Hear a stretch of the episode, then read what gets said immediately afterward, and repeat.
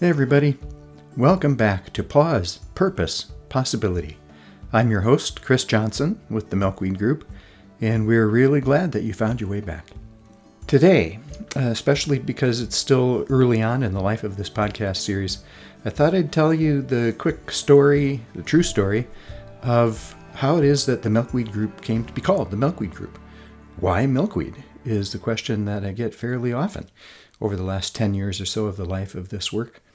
So here's the story. Again, this is a true story and uh, kind of embarrassing, but, uh, well, it's the way it is. And maybe it will shed some light on who it is that you're listening to and what this work is about.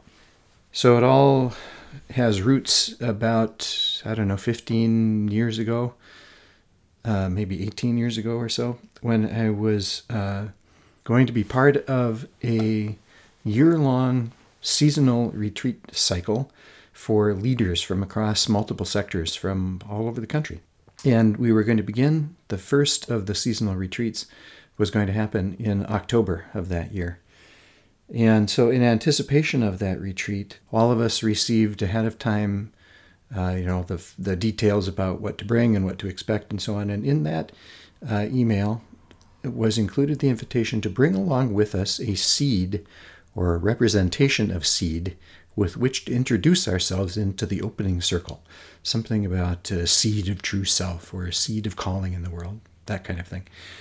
Being a person who really loves metaphors, I was thrilled to get that invitation, thought, yes, I'm really going to enjoy this, and then proceeded to completely forget about it until the morning that I had to drive from Saint Peter, Minnesota, where I was living at the time, up to Minneapolis to catch the flight out to Seattle. It was a typical uh, morning in our household. Everybody was uh, running a little behind. Uh, I was not yet packed. The kids had overslept, tried to get them up for school.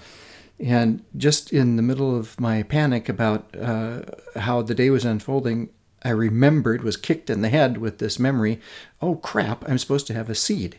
So as I'm having that memory and having the panic around it, my gaze happens to go out the back window of our house out to the far end of the backyard where uh, we happen to have a lot of milkweeds growing.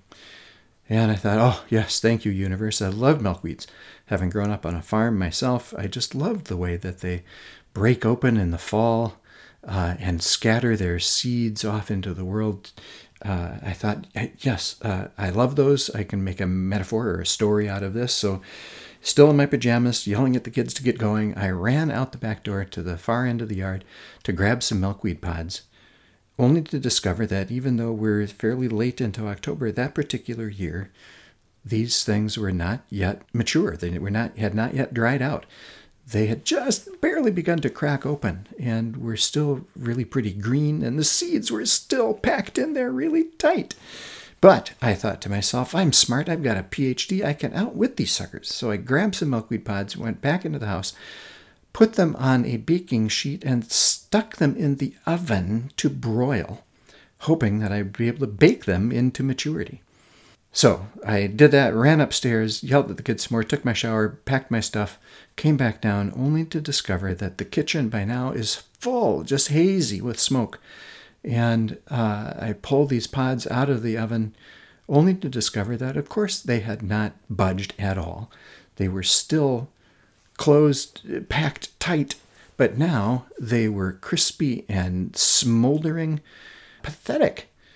And this now is what I have to bring with me to introduce essence of true self into a circle of top-notch leaders from all around the country. And I was mortified.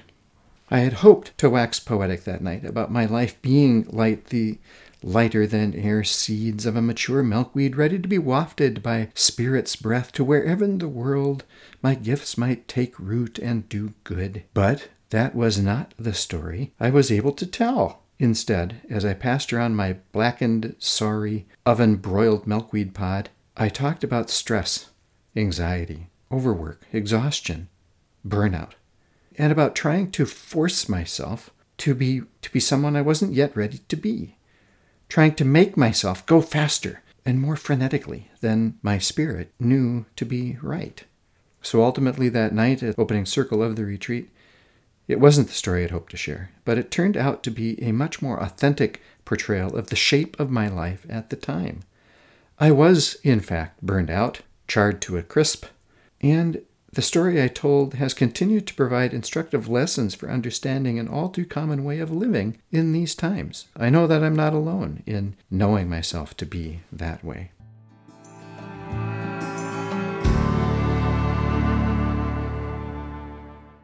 So fast forward a number of years to about ten years ago now, twenty fourteen.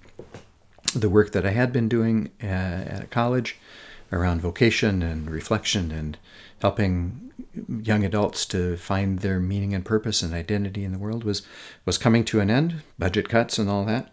So I was needing to figure out the next shape of my life and work in the world. And I happened to have an opportunity to spend some time with a former student of mine who herself was at the beginning of a new endeavor in branding and marketing and storytelling and so on. So she agreed to meet with me and uh, was very helpful. She walked me through an exercise in particular where she said, okay, Chris, uh, I want you to close your eyes and I'm going to time you. I'm going to give you, let's say, two minutes to speak aloud as many words in a row as you can that somehow give expression to who you are and what you want your life to stand for, what you want this work in the world that you want to do to be about. So she did that. I closed my eyes. She timed me. I went. I rattled off a bunch of words. She was writing them all down as I went. At the end of two minutes, she, she called time, and then she turned the sheet where she had been writing down all these words. She gave it to me, gave me the pencil, and said, all right, good job. I'm going to ask you for one more thing now. I'm going to time you again. This time I'm going to give you just one minute, and I want you to circle five of the words that I heard you spoke and that I wrote down. I want you to circle five that really leap out for you. In fact, make that six. I'm going to give you one for free. Milkweed apparently was one of the words that I had spoken to her. And she didn't understand how that fit with all the rest of them. And so I told her the story, more or less as I told you, and that is how it emerged that the name of my work in the world now is the Milkweed Group, because it is all about helping people to be their truest, most authentic selves, to be who you really are in the world and not the person that you think you're supposed to be or that you try to force yourself to be. It's about uh, letting your gifts and talents, your true self, your passions, the things you care about, the things that you really are good at, uh, to, to, in fact, be carried out into the world to take root and to do good without trying to force or grasp or pretend. So that is the story. The first experience of burning myself to a crisp and burning the milkweed pods also, trying to make them into something they weren't. And then ultimately the realization that, yep, that's what this work is about. Helping people to discover and live into their truest, best, most authentic, effective selves and callings in the world.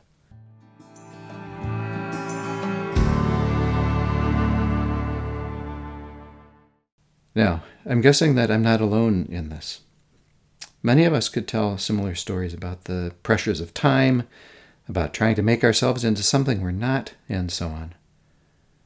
But I also suspect that there's an invitation here for each of us to ask what kind of story we want to live by, and about how we align the stories of our lives with some kind of larger story, capital S, of the way things are and ought to be. So in our regular offering, here are the big questions of the week. On behalf of what kind of story, toward what vision of the world and of yourself in it, do you want to live?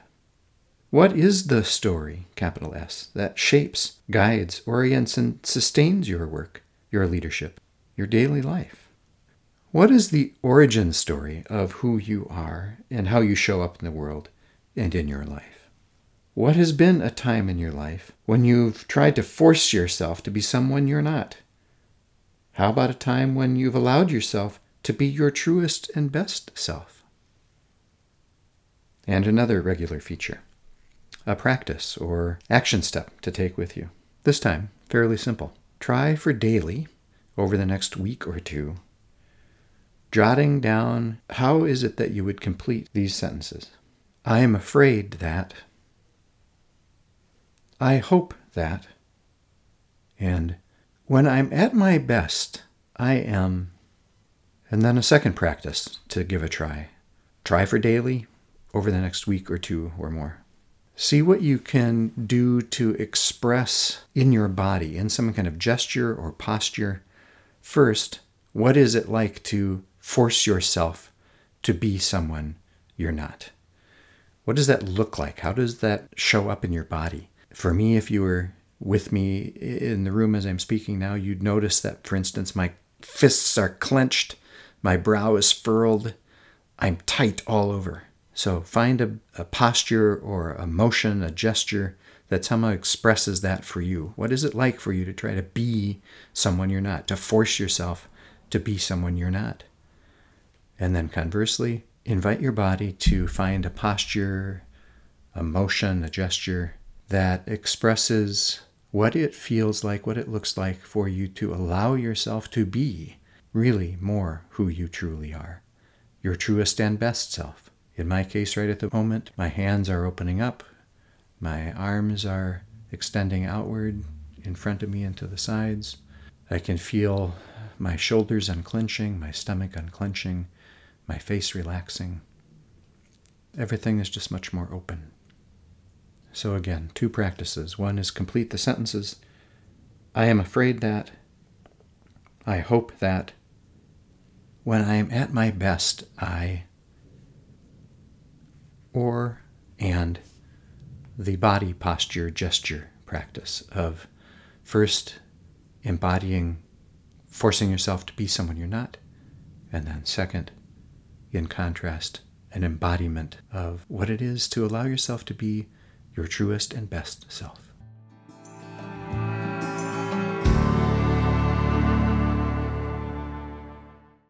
Next time on Pause, Purpose, Possibility, I'm so thrilled to welcome you to listen in on a conversation with my friend, photographer, author, storyteller, artist, John Noltner. He is the author and creative genius behind several different projects. One is called The Peace of My Mind, P E A C E. Uh, most recently, he has released another book called Portraits of Peace, and uh, we'll share some info in that episode about a brand new book that he's got coming out in December twenty twenty-three. It's a really rich, illuminating conversation with somebody who I really admire, and I think you will too. So please join us next time on Pause, Purpose, Possibility for an episode that we're going to be calling The Power of Story and the Courage to Change the World with special guest John Noltner. This is Chris Johnson, and you've been listening to Pause, Purpose, Possibility. Exploring meaning and connecting with true self. See you next time.